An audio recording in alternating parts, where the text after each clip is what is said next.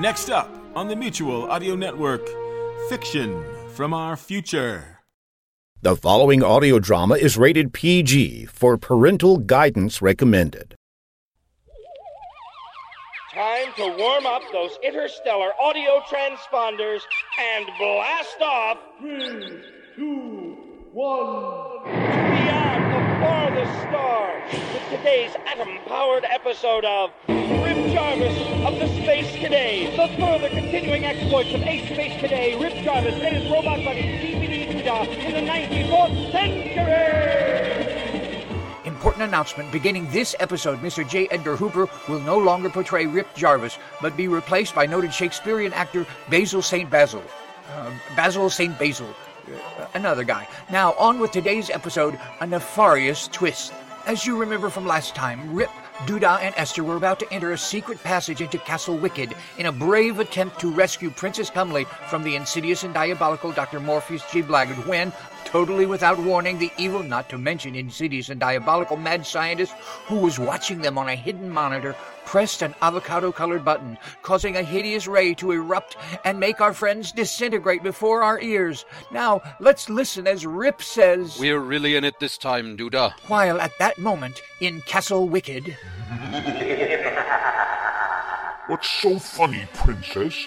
There's nothing left of them but a smudge on the ground, a tribute to my malevolent genius. You three toed tyrant, how could you kill them? Your anecdotal insults do nothing to deter me, you voluptuous, vexing vixen, but I haven't murdered them yet, but merely teleported them with my special teleportational transdimensional gamma cannon, a device of my own creation.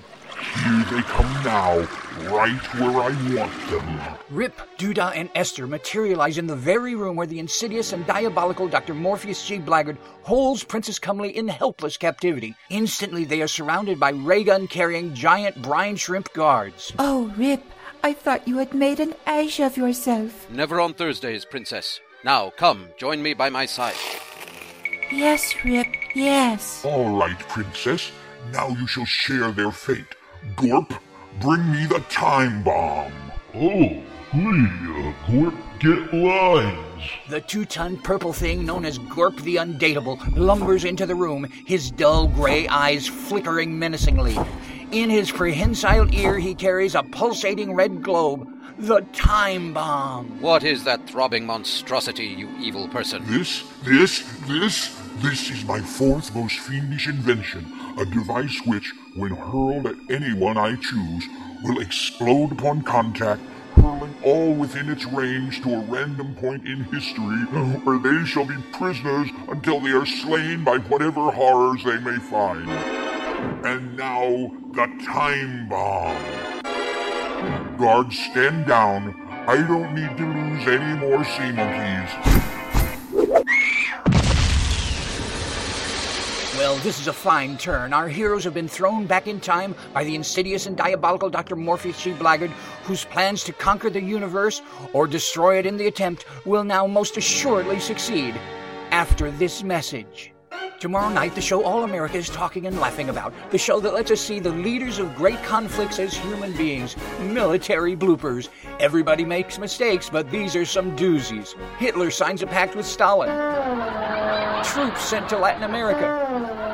Robert E. Lee offered commanding posts for both the North and the South, and he chooses the South. Military bloopers. What a riot. This week on Military Bloopers, George Armstrong Custer.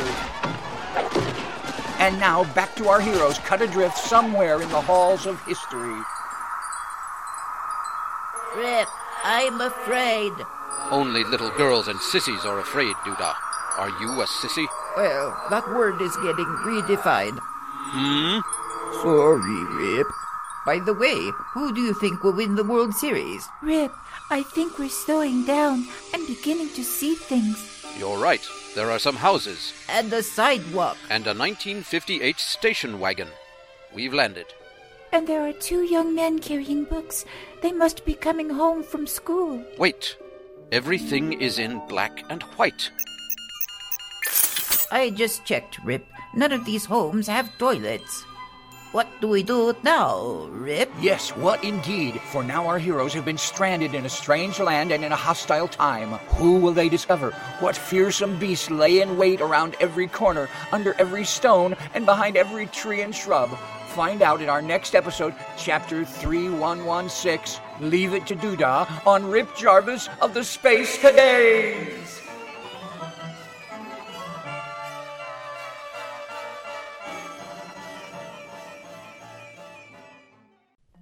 You're listening to Wednesday Wonders on the Mutual Audio Network, where you can enjoy the wonders of the imagination. And speaking of wonders, everybody wonders why the Bells in the Bat Free podcast is still plugging along. Not only on Friday Follies, but a bunch of times on Sunday Showcase as well. Give Bells in the Bat Free a listen sometime, and you'll wonder how he gets away with some of that stuff. Rated G, family friendly. Caution, occasional toxic puns.